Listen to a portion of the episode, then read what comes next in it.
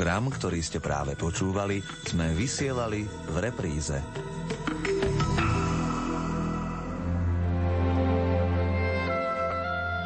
Pokoj Bielej soboty na vlnách Rádia Lumen.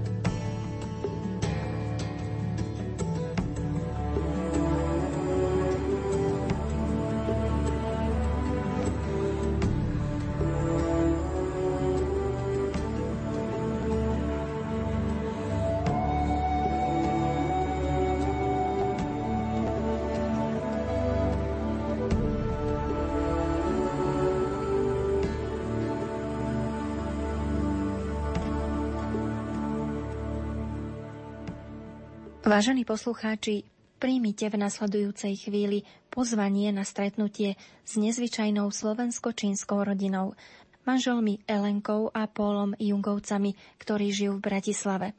Podelia sa s vami o svedectvo, ako Boh práve na Veľkú noc zasiahol do ich života.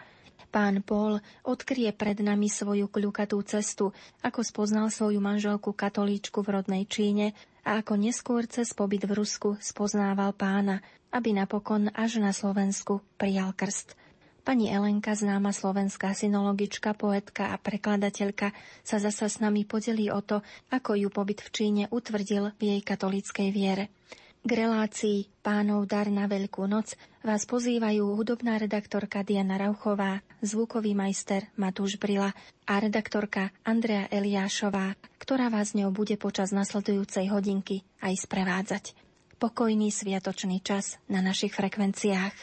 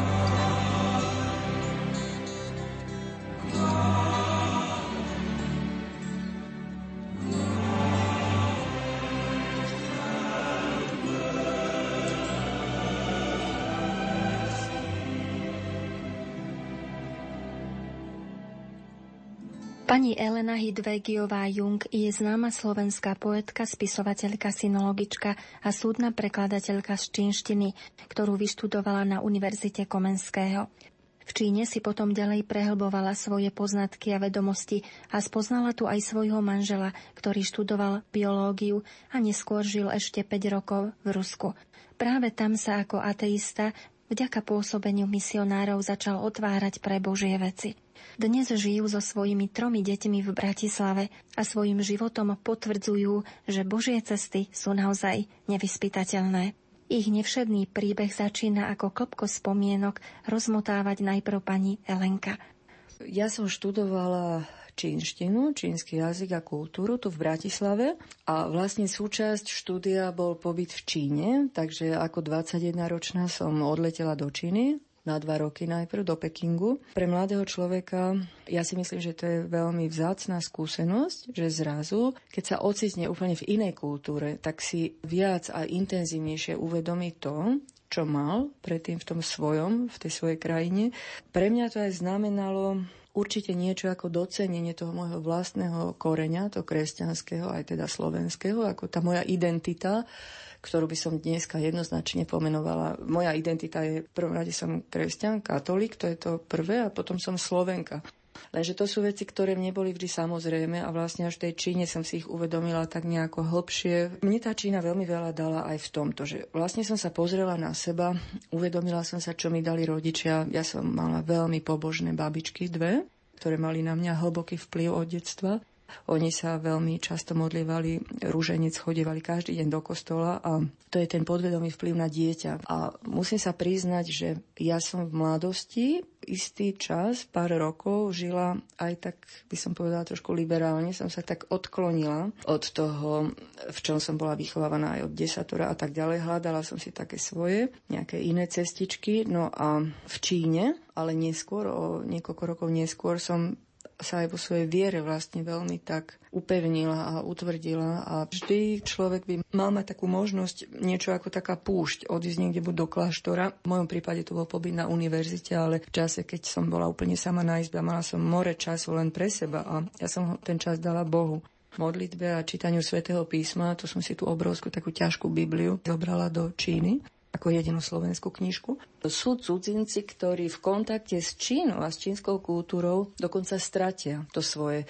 Či sú ľudia, ktorí boli tak fascinovaní buddhizmom a taoizmom, že zrazu to kresťanstvo videli ako nejaké také málo atraktívne alebo príliš úzkoprse, alebo ja neviem aké, skrátka ho v podstate zapudili alebo sa ho vzdali pretože na tom východe našli viac, ako keby, dá sa to takto povedať. No a pre mňa Práve, že to bolo úplne presne naopak. Ja som tie orientálne náuky, samozrejme teda najmä hovoríme o buddhizme, zen buddhizmus ako čínska verzia buddhizmu, taoizmus. Poznám tie filozofie tie náboženstva, bola som schopná čítať mnohé pramene aj v origináli, ale práve, že tú veľkoleposť kresťanstva a to, čo Ježiš hlásal, sa mi práve zdalo ešte unikátnejšie možno v porovnaní s týmito, s týmito východnými náboženstvami. V každom prípade to, čo povedal Ježiš a to, čo Ježiš učil a to, čo je v Biblii napísané, už len to, že máme milovať nepriateľov, alebo vôbec celé to, čo kresťanstvo ponúka, ten pocit, že je tu Otec, že je tu, je tu Boh, je tu Stvoriteľ.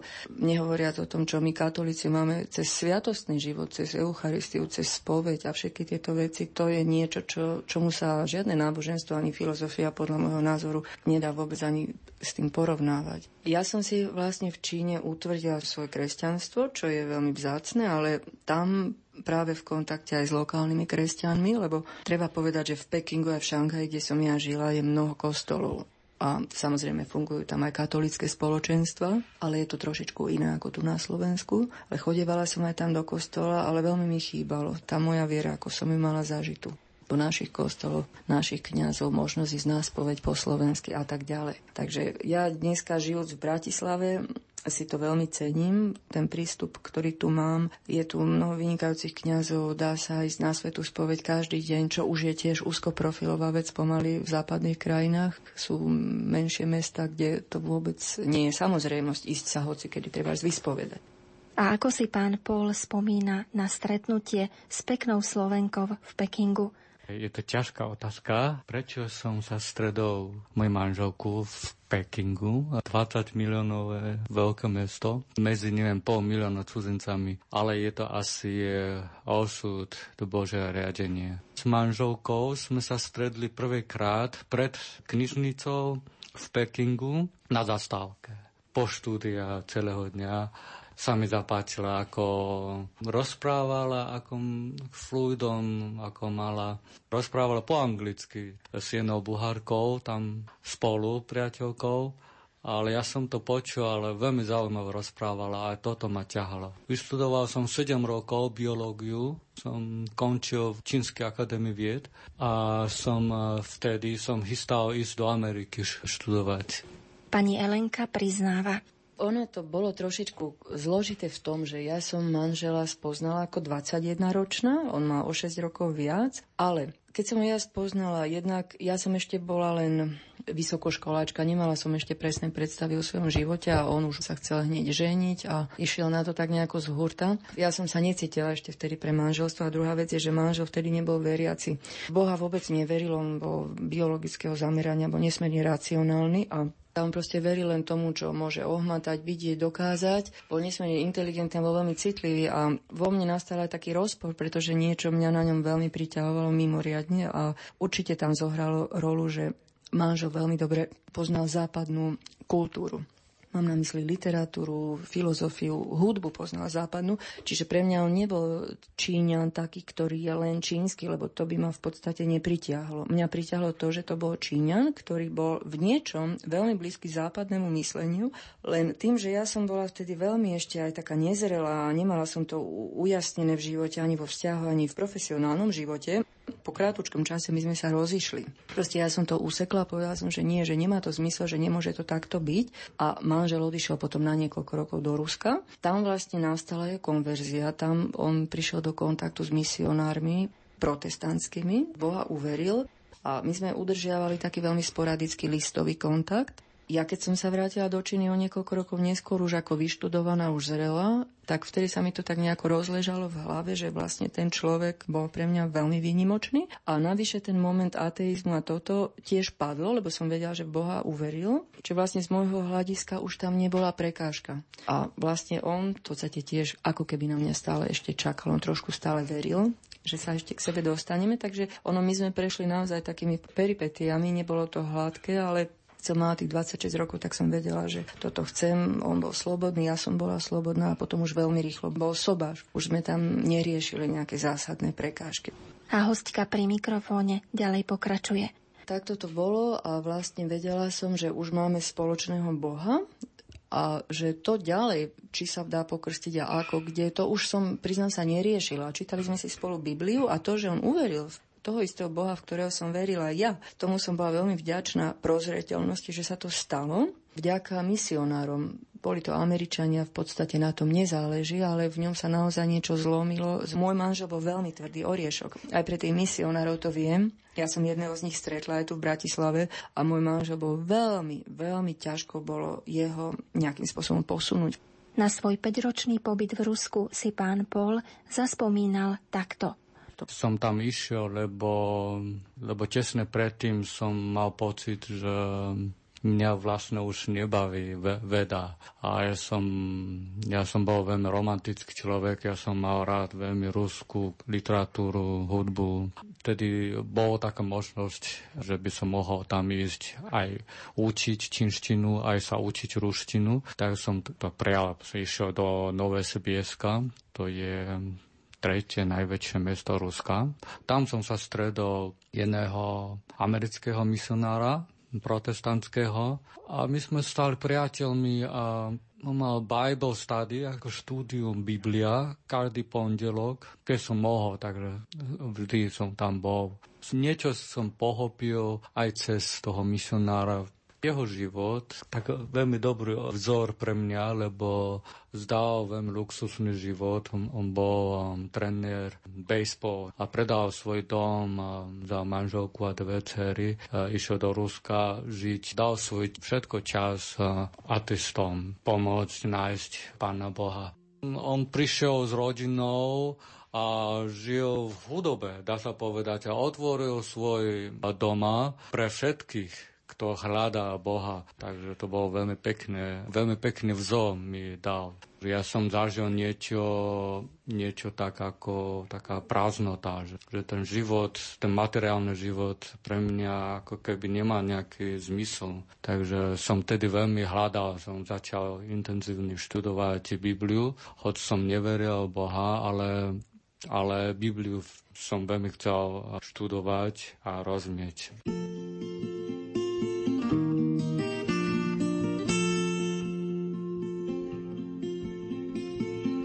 Keď ťa Kristus volá, choď nečakaj. Späť k tomu, čo bolo, sa nevracaj. Kráčaj ďalej cestou, na ktorú svieti Pán. Že by si z nej nezišiel ústred hlbinám, Kráčaj ďalej cestou, na ktorú svieti Pán. Že by si z nej nezišiel ústredný nám. Konaj vždy tak, aby Kristus nemal žiaľ. že mu diabol znovu ovečku vzal. Ovečka si po hlase svojho pána znal. Veď aj ty to cítiš, keď ťa zavolá. Ovečka si po hlase svojho pána znám. Veď aj ty to cítiš, keď ťa zavolá. Ak však chceš ísť za ním, buď mu odaný. Má vždy z toho radosť, keď si pokorný. Nemyslí už na nič, len jemu srdce daj. Láskou nekonečnou odmení ťa tvoj pán. Nemyslí už na nič, len jemu srdce daj. Láskou nekonečnou odmení ťa tvoj pán.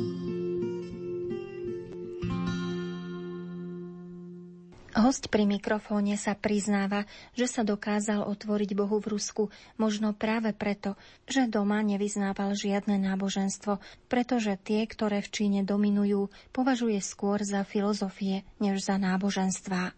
V Číne sú buddhizmus, aj taoizmus a potom aj konfucionizmus, ale nie sa zdá to, všetko sú filozofie, lebo tam som ani nestredol tam, že Boh existuje alebo niečo také, že mňa naučia, ako, ako mám žiť je to veľmi prakticky, že keď niekto potrebuje niečo, takže ide do hramu zapáliť e, sviečky a pomodli sa. A keď, keď splne svoje želanie, takže už potom aj zabudol. Mama bola buddhistka, ale ja viem, že je pragmatická, lebo nie, že stále modlila, ale len keď potrebuje. Nie je to tak naozajstná viera. Keď som prišiel do Ruska, som ešte nevedel dobre po rusky, som len začal e, učiť ale nevedel som veľmi dobre komunikovať s Rusmi, takže tam prišli americkí misionári, takže ja som veľmi rýchlo, lebo som vedel veľmi dobre po anglicky, takže som s ním mal veľmi, veľmi intenzívny kontakt. Kedy a kde však nastal najväčší zlom u Paula Junga? Čím ho pán najviac pritiahol? Ja som bol veľmi racionálny človek, som študoval veľa rokov biológiu, takže pre mňa, keď je niečo na svete, čo nedá sa chytiť alebo nedá sa vidieť, počuť, takže to už skoro neexistuje. Totiž som tedy nevidel, že existuje aj duhovný svet. Pre mňa svet je taký, že čo vidím, čo pred mnou a čo je to chmatateľné. Ja som chcel poďakovať tomu misionárovi, tomu, Tomovi Majovi, lebo on mi dal také pekný vzor, že život nejde o peniaze, o materiálne blahobyt. Práve, že v živote je v tom, že aby sme pomáhali jeden druhému. To štúdia Biblia každý pondelok, to je veľmi zaujímavé, lebo som v živote nemal takéto, že každý pravidelne stredávať a študuje jednu knihu. Pre mňa to bola úplne exotika, novinka a ja som sa tešil veľmi a to trvalo 4 roky. Cestu k viere, ako ďalej priznáva, mu otvorila aj istá príhoda, pri ktorej takmer prišiel v Rusku o život.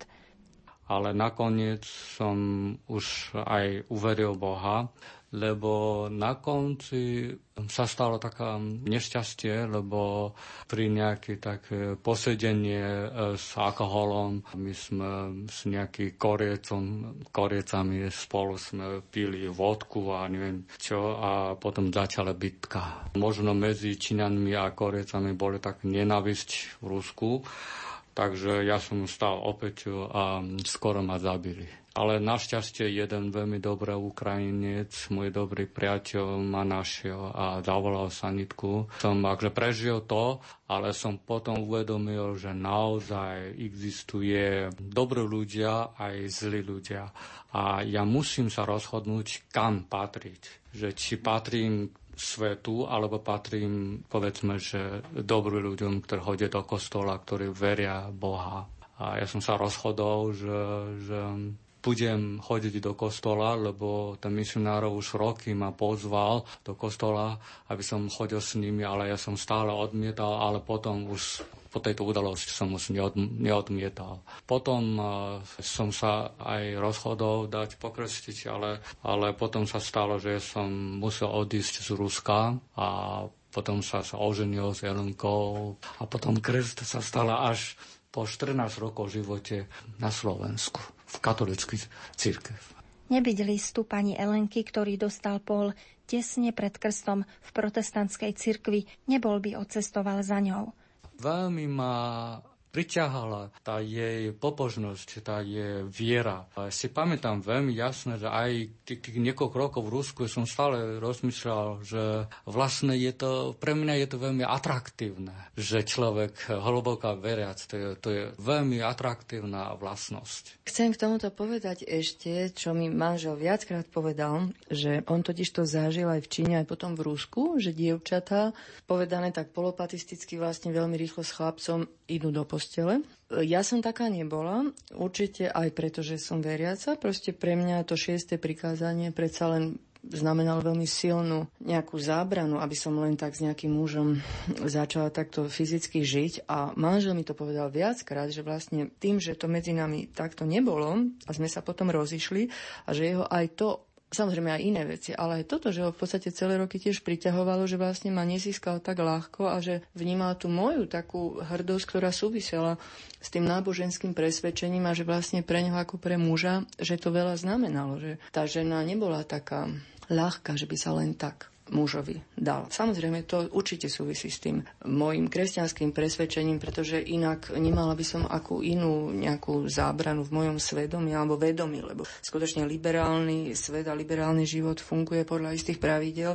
Tam, kde sme my žili v Pekingu na cudzineckom internáte, to bolo úplne bežné. Samozrejme, že mladí ľudia medzi sebou spolu spávali a robili, čo chceli a tak ďalej. Takže toto tam zohralo svoju rolu to bolo v roku 91-2 v tom čase moj, mojich štúdí v tom Pekingu, že ja som sa potom neskôr vrátila ešte raz do Číny, už zrel, zrelo a vlastne vtedy som si uvedomila, že by som chcela žiť práve pólom, ktorého som si neskôr vzala. No a to som teda netušila, že vlastne ja som prekazila ten jeho krst protestantský, pretože vlastne z toho, čo viem od neho, tak to už naozaj bolo rozbehnuté, ako to smerovalo k tomu, že sa ho dá pokrstiť, lenže pre ňo som ja bola dôležitejšia a tým, že on roky na mňa čakal a teraz zrazu ja som mu napísala, vtedy ešte neboli maily, ani SMS-ky, ani nič. Nebol internet, takže vtedy sa naozaj komunikovalo buď telefonicky alebo listom. Telefón som nemala, čiže ja som mu napísala, respektíve jeho rodičom, ktorí mu to poslali do toho Ruska. A tým, že on vedel, že ho chcem, tak on v momente, to bola naozaj otázka krátkeho času, že on všetko tam zbalil, má tam kopec vecí, rozdal, proste zbavil sa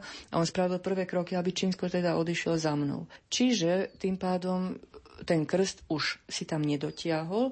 A ostala to potom taká otvorená otázka, vlastne od toho roku 96, ak sme teda boli spolu a sme sa aj veľmi rýchlo zobrali, teda najrychlejšie, ako sa dalo z toho administratívneho hľadiska. Mm. To bolo zložité, lebo ja som Slovenka, takže ja som musela letieť do Bratislavy pre papiere si vybaviť a tak ďalej. Čiže tá svadba nemohla byť tak rýchlo a Číňania sobaštný list vystavia na príslušnom úrade, tak ako keby ste si išli vyzdvihnúť občiansky preukaz. Nie je to spojené s tým rituálom, mm-hmm. ako na Slovensku na úradoch, ja chodievam tlmočiť ako súdna tlmočnička, takže vždy vždy je tam aj to, že sa vás pýtajú, či je to dobrovoľné.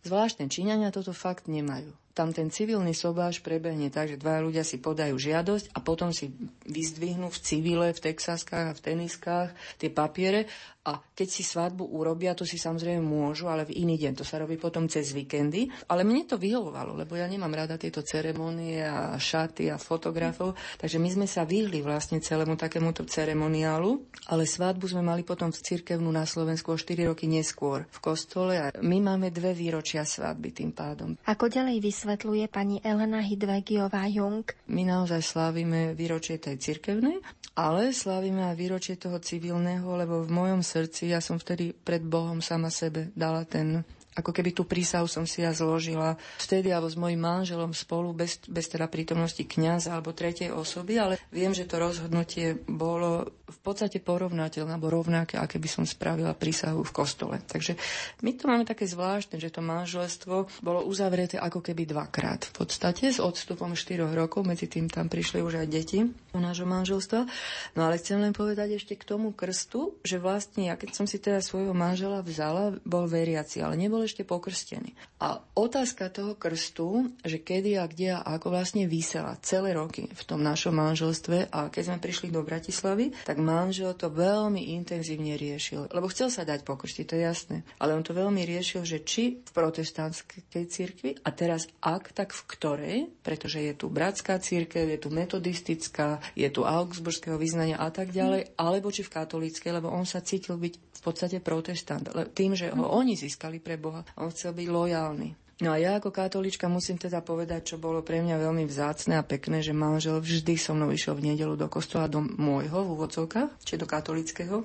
Ale on proste o tých veciach rozmýšľal a ja som sa sama rozhodla, že nikdy nebudem na neho tlačiť. Ani mu nebudem hovoriť, že mal by si sa v katolickom, alebo že je to lepšie. To mi pripadalo také malicherné, lebo v podstate sme sa spolu modlili, čítali sme si tú istú Bibliu. E, katolíci majú tú Bibliu ešte trošku Vieme, že rozšírenú o tých niekoľko kníh, takže čítali sme si katolickú Bibliu e, spolu, ale podstate ja som to tak nechala, že isté, že by som bola túžila, aby sa stal katolíkom, ale vedela som, že nemôžem na ňo tlačiť, že to by vlastne mohlo byť kontraproduktívne. Postupne to dozrelo až k takému bodu, že na Veľkú noc v roku 2011, ja som sa raz v nedelu ráno modlila s cerkami troma pri takej ikone, to máme taký domáci oltárik a jak sme tam tak kláčali, tak môj manžel prišiel z vedľajšej izby ku nám a povedal mi aj pred deťmi, nám oznámil nám štyrom, že on sa definitívne rozhodol tiež, že sa chce dať pokostiť u katolíkov, že už strátil pochybnosť a ja som sa vtedy rozplakala. A aj moja mama sa rozplakala, keď som jej to potom povedala a to bola veľká vec. To bol veľkonočný čas, kedy v ňom dozrelo definitívne toto rozhodnutie. A to bolo veľmi krásne, to bolo také magické. A to je vlastne 4 roky dozadu.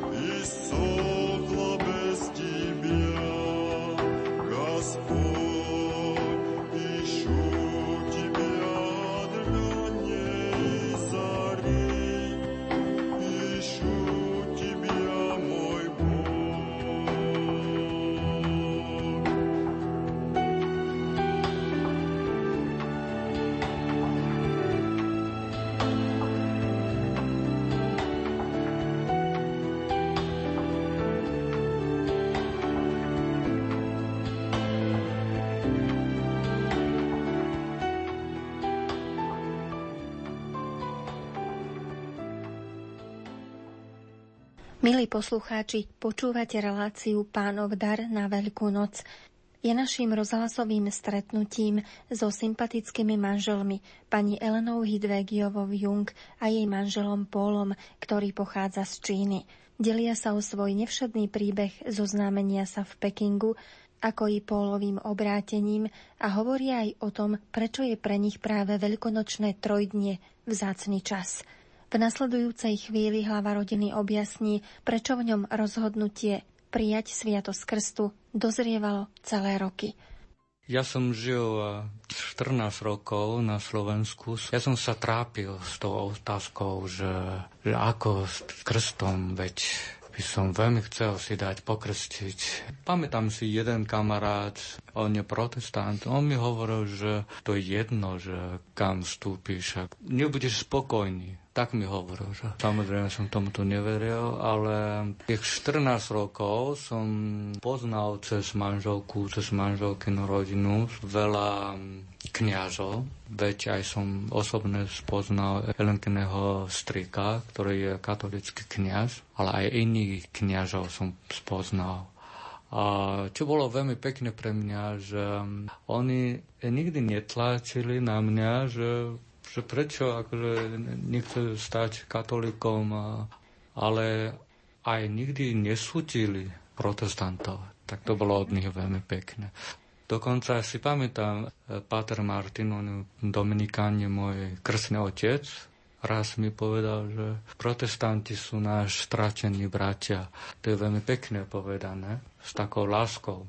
Pán Paul Jung pripája aj ďalšiu zaujímavú skúsenosť.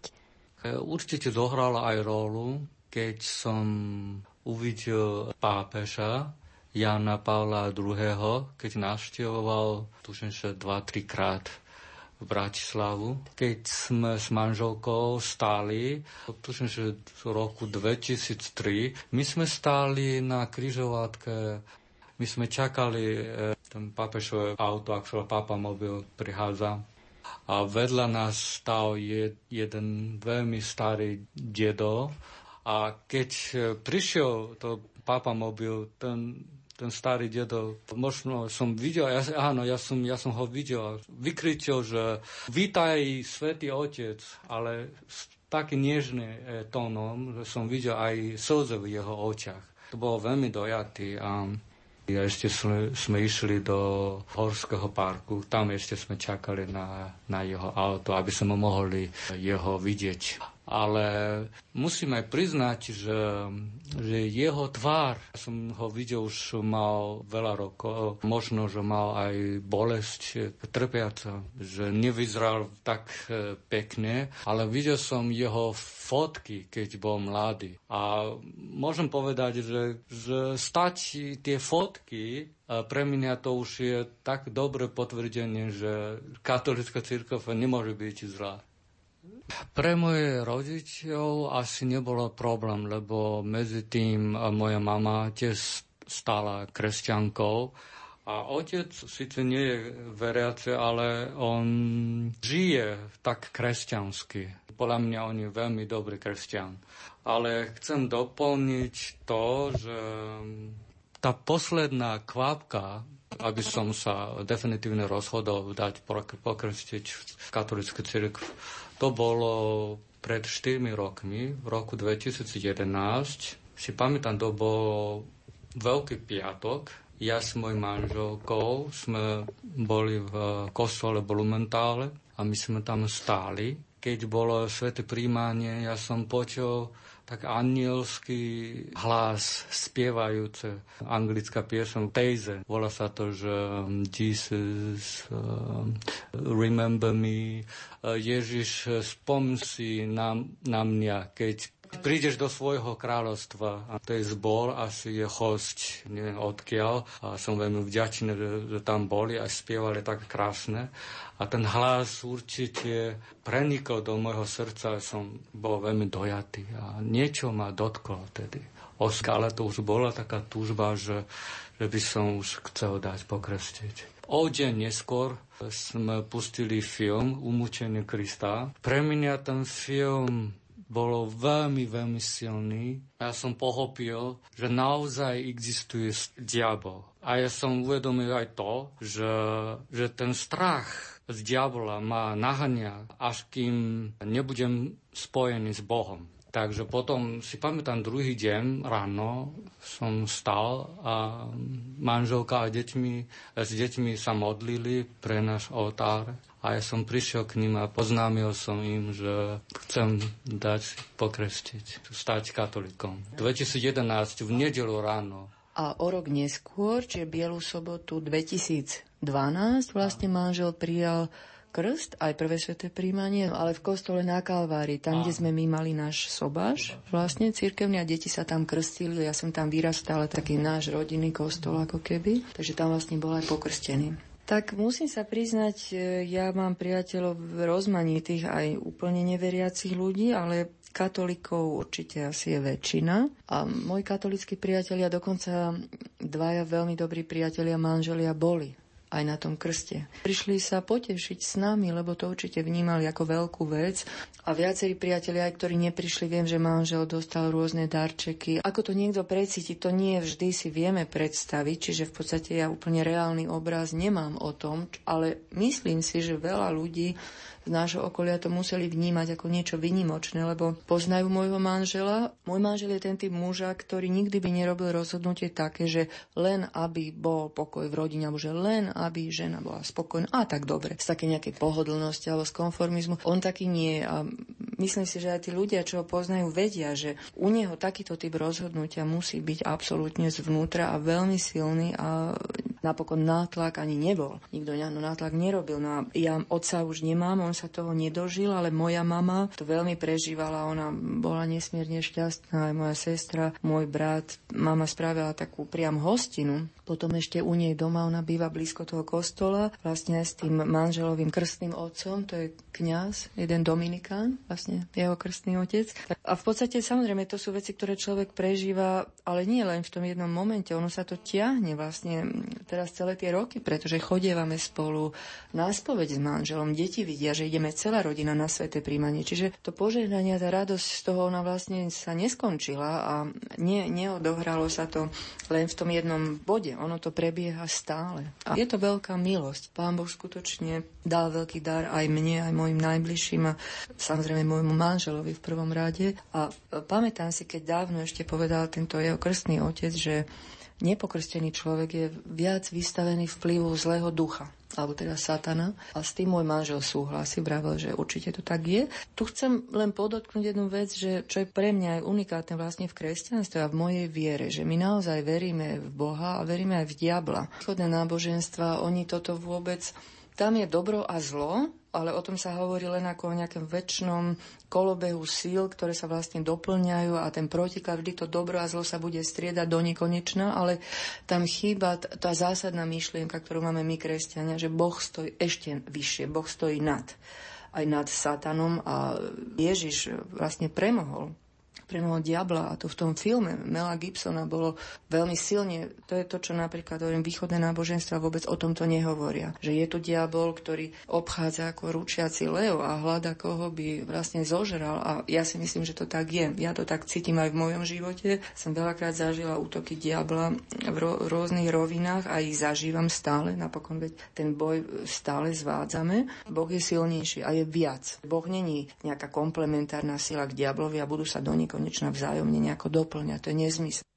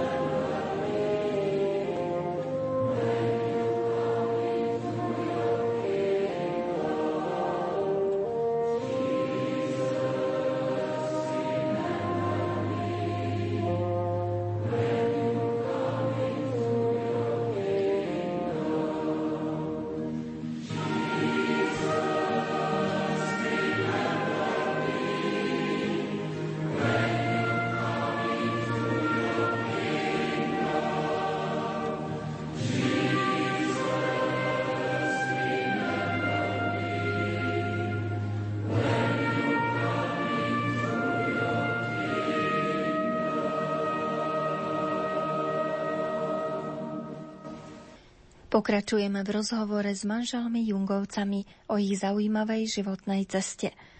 Na margo ľudí, ktorí navzdory svojim kresťanským koreňom hľadajú šťastie a pravdu vo východných náboženstvách, pani Elena, ktorá tieto náboženské filozofie dobre pozná, poznamenáva – čo viem, že veľa ľudí nachádza v tých východných náboženstvách alebo filozofiách, je toto nejaké hlboké pohrúženie, hlboká meditácia a zažívanie niečo transcendentného a uvedomovanie si seba. Ale musím teda povedať úprimne za seba, že ja tieto veci vidím aj v kresťanstve. Tá mystická stránka katolickej alebo teda kresťanskej viery je veľmi silná a Samozrejme, že zredukovať náboženstvo teraz na nejaké chodenie do kostola a odriekanie modlitieb, to je veľmi také hrubé ako zjednodušenie tej celej veci. Predsa tie najhlbšie veci človek zažíva často práve keď je sám s Bohom a myslím si, že to je také nepochopenie často toho, čo kresťanstvo má, čo je jeho vzácný dar, čo ponúka je to teda príslovečné, že naozaj ľudia zvyknú to, čo majú priam po ruke, to nevidia, to odvrhujú a myslia si, že tá múdrosť bude za horami, za dolami na opačnom konci sveta.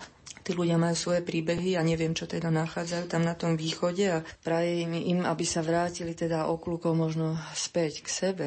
Ja sama poznám naozaj veľa ľudí, ktorí sa v podstate vzdali tej svojej viery a, a v tom, čo vyrástli. A vždy mi to príde veľmi ľúto, lebo oni hovoria o nejakom jednom kňazovi, ktorý sklamal v spovedi alebo niekde. A ja vždy hovorím, že tak predsa, keď ťa sklame jeden lekár v nemocnici, tak neprestaneš dlhodobo veriť v silu medicíny alebo neprestaneš chodiť predsa do nemocnice. Čiže pre mňa je to potom skôr taká naozaj len výhovorka, že niekto videl kňaza, ktorý zlyhal alebo videl svoju matku, ktorá bola veľmi falošná veriaca. Pre mňa mňa to sú všetko také naozaj výhovorky a ďalšia vec je, čo, čo je fakt, že mnohí ľudia napríklad v tom oriente nachádzajú silu meditácie.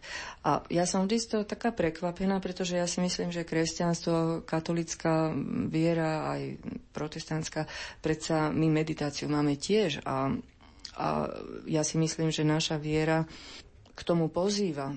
Viete, zaujímavé je to, že je mnoho Číňanov, ktorí v Boha veria alebo Boha našli, ale našli ho tam v samotnej Číne, ani nepotrebovali samozrejme kvôli tomu cestovať a ja poznám viacero Číňanov, ktorí napríklad veľmi túžia sa niekomu vyspovedať. Napríklad, že to vnímajú ako úžasnú vec, môcť svoj život alebo svoje hriechy vyrozprávať a svedomie má každý človek, nie len kresťan, katolíky. Ja chodím vám tlmočiť Číňanom koľkokrát mi povedali Číňanky, ktoré sú absolútne materialisticky, ateisticky založené, že to cítia, že urobili niečo zle, keď si dali napríklad zobrať dieťa, že, že majú pocit, že vlastne oni zabili to dieťa. A to mi povedia ľudia, ktorí vyrastajú mimo katolíckej alebo kresťanskej civilizácie, takže ja verím, že v hlboko v srdci každého človeka je Boh. Či ho tam človek nájde a či sa tomu volaniu potom nejako, či ide za tým, to už to sú také nevyspytateľné veci. Nedalo nám neopýtať sa aj na situáciu kresťanov v Číne, ktorú církev i svet vníma ako veľmi ťaživú. Pán Paul Jung nám to žiaľ potvrdil. Je to pravda, je to veľmi, veľmi tvrdé. My sme boli v Číne niekoľkokrát aj s rodinou a my sme aj chodili do kostola. Zažili sme, je to veľmi, veľmi ťažké teraz pre čínske veriace. Najmä tie staršie, ktoré ste si pamätá, starší čas, e, kedy ste pôsobili európsky alebo zahraniční misionári alebo kňazi alebo reholné sestry. Teraz samozrejme oni vidia teraz, čo sa tam deje, nie je správne, ale nič sa nedá robiť, tak e, musíme sa modliť za to, aby sa to zlepšilo. No a na záver tohto rozhlasového stretnutia nám manželia Jungovci prezradili, čo si vážia navzájom jeden na druhom. Myslím si, že si vážim to, čo som si na ňom vážila vlastne od začiatku, že ja som mala pocit, že on je človek hľadajúci, úprimne hľadajúci a taký človek, čo sa neuspokojuje s takými povrchnými vysvetleniami veci, čiže ide hlboko, hlboko do podstaty a manžel mal vždy v sebe takú tú strunu, vlastne, ktorá, nám, ktorá je spoločná medzi nami a to porozumenie aj na nej založené a síce to je vzťah naozaj pre tie duchovné veci, aj také pre ten filozoficko-duchovný rozmer, v podstate on vždy to v sebe mal, aj kým veriaci nebol, ale s ním sa dalo veľmi dlho proste filozofovať, rozmýšľať. Môj manžel je človek, ktorý by mi nikdy nepovedal o druhej v noci, že vieš čo, už nečítaj, že chod spať, že to nemá zmysel. Isté, niekedy ma posiela spať, to je síce pravda, keď ponocujem, ale v zásade on má zmysel, pretože keď niekde sme, tak sme dve hodiny v antikváriate napríklad. A tie duchovné hodnoty v ňom vždy boli a v našej rodine sú na prvom mieste a v tom je to také vlastne veľmi silné, že môj manžel ten materiálny svet, máme ho obaja radi podobne. Máme ho radi do tej miery, že chceme byť oblečení tak, aby sme sa dobre cítili, ale nepotrebujeme nejaký niek- extrémny luxus a nikdy sa veľa nezaoberáme tým, čo budeme kupovať a za koľko a kde. Proste pre nás tieto témy nie sú nejak veľmi zaujímavé. Sa veľa rozprávame o veciach takých literárnych, náboženských, filozofických. Proste to je veľmi silné niečo, čo nás spája a to tam bolo vždy. Ale samozrejme tým, jak sa on stal najprv len veriacim človekom a o niekoľko rokov neskôr sa stal katolíkom, tak vlastne sa to ešte všetko tak nejako prehlbilo a znásobilo. To určite áno. A čo vzácne objavil Paul Jung na svojej manželke? Ja som ju veľmi vážil, ale od začiatku pôsobila veľmi duhovná a pobožná a táto vlastnosť do, doteraz takže ma veľmi oslovila. Potom samozrejme, ako, ako ona učí deti svojim vzorom, ako venuje deťom napríklad možno aj tak, že ne, nemá veľký záujem o, o peniaze, o, o materiálne bohatstve. To je tiež pre mňa je to veľmi pekné. A žijem dá sa povedať, duhovné. A to sa teším. Vlastne ja som si to na manželovi uvedomila, keď on mi rozprával tie posledné kvapočky do pohára, tá pieseň zboru v tom Blumentáli a potom ten Gibsonov film, som si uvedomila naozaj, že tá sila umenia, lebo sa hovorí, že umelci sú ľudia, ktorí spájajú vlastne to božské, to nebo so zemou, cez umenie a vďaka umeniu, najmä na sviatky, na Vianoce, na Veľkú noc, aj v kostoloch býva posilnená taká tá hudobná zložka, naozaj aj hudobníci hrajú všaké krásne skladby a v podstate oni sa to nikdy nedozvedia, alebo málo kedy sa to dozvedia, že čo to v kom urobilo. A tá sila umenia veľká a napríklad tí speváci v tom Blue Blumentáli, oni nikdy nebudú vedieť, že tam bol jeden Číňan, ktorých tá, tá ich vrúcnosť a tá, lebo to je aj energia, ktorú dali do tej skladby, to nie je len tá skladba ako taká, že oni nevedia, koho to kam posunulo, ale vlastne je to také krásne, že naozaj umelec robí veci, on nevie, čo si kto, z toho kto kedy zoberia, koho to osloví, kto kvôli tomu aj konvertuje, alebo, lebo sama sa aj umeniu venujem, teda v literárnej podobe a tiež si tak hovorím, že proste ak je Boh uprostred toho umeleckého duch svety, tak ono, umenie môže mať úžasnú silu v živote ľudí. A to je pre mňa veľmi tak krásna vec, ktorú som vlastne spoznala aj vďaka manželovi a tomu jeho prežívaniu umenia. Manželia Jungovci priznávajú, že práve veľkonočný čas je pre nich osobitne vzácny. Vždy si totiž počas veľkonočného trojdňa pripomínajú krst hlavy rodiny. Musím priznať, že Veľká noc je pre mňa osobitný veľký čas, veľký dar. Práve vnímam aj to, že v kresťanstve, čo si najviac vážim, je to, že Pán Ježiš stal z mŕtvy a zvyťažil nad smrťou. To je pre mňa možno najsilnejšie, čo som ešte nikde som nestredol. A on zvyťažil nad uh, diablom, dal nádej všetkým, Pani Elena Hidvegiová Jung sa ešte raz vráti k momentu, keď počas Veľkej noci v Blumentálskom kostole v Bratislave zaznela pieseň, počas ktorej zažil jej manžel osobitný Boží dotyk na ceste ku krstu v katolickej cirkvi to spievali bez hudobných nástrojov, to boli len čisto hlasy. Mužské, ženské, taký viac hlas. Bolo to krásne, lebo aj konkrétne tá pieseň má viacero verzií, alebo teda veľa verzií. Bolo to veľmi, veľmi sugestívne aj v tom tichu a v tej atmosfére toho veľkonočného piatku. Som im za to veľmi vďačná. No a o Gibsonovi netreba hovoriť. Myslím, že sú ľudia, ktorí sa aj obrátili po vzhliadnutí toho filmu, pokiaľ viem, takže to nie je ani tak prekvapivé. V každom prípade človek, keď má otvorené srdce a vie príjmať tieto impulzy, tak je to tiež milosť, lebo sú ľudia, ktorí sú tupí aj voči umeniu, aj voči všetkým impulzom, sú vlastne zatvorení. A to je asi aj to, prečo som manžela vždy mala rada, prečo som ho chcela, lebo som cítila, že on to svoje srdce má také, také otvorené, stále ešte živé. To si myslím, že človek každý, keď neumrie, by toto mal v sebe posilňovať, že to srdce si nezatvrdiť a ne, neustrnúť nejako. Stále nasávať z priestoru všetko, čo k nám prichádza, to pekné. Dodávajú manželia Jungovci z Bratislavy. Thank you.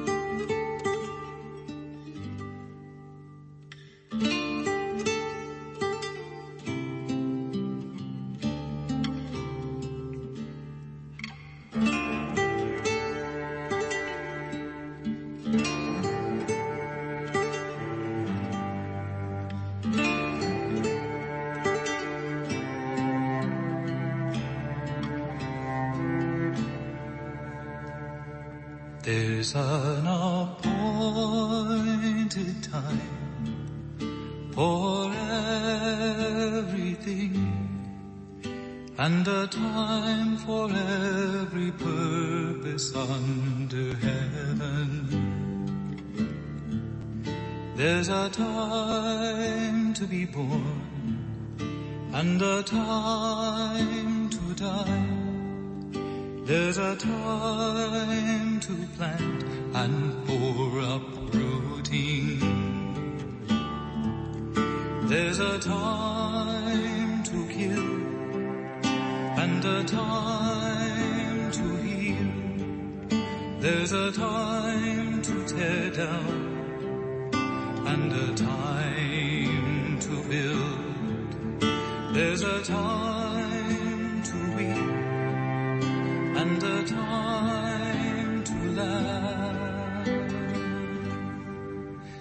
There's a time to mourn and a time to dance.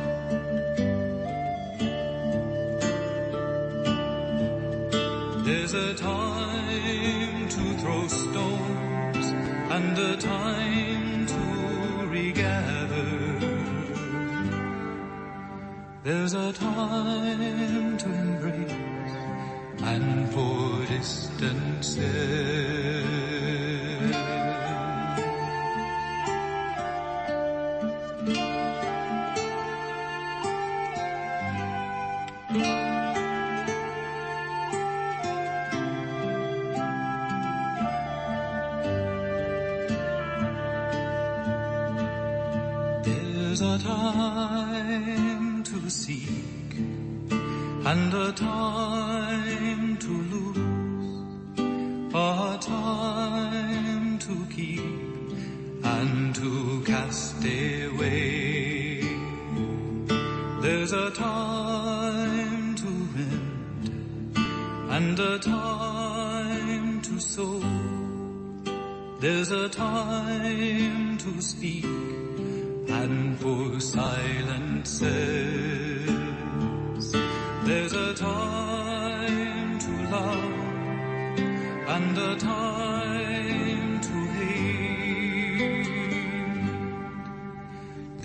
time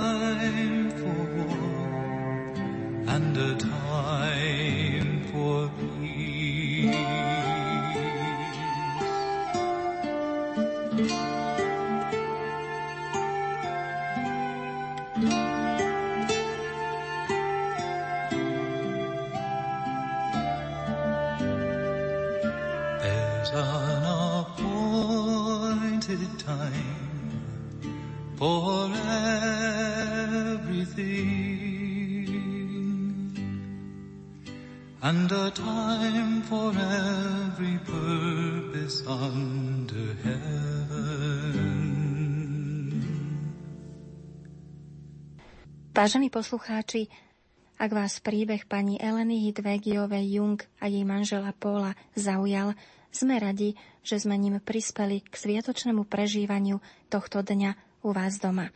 Manželom Jungovcom ďakujeme za ochotu podeliť sa o naozaj podnetné a nevšedné svedectvo. O to, aby sa vám dobre počúvalo, sa snažili hudobná redaktorka Diana Rauchová, zvukový majster Matúš Brila a redaktorka Andrea Eliášová. Zostaňte nadalej s nami na našich frekvenciách.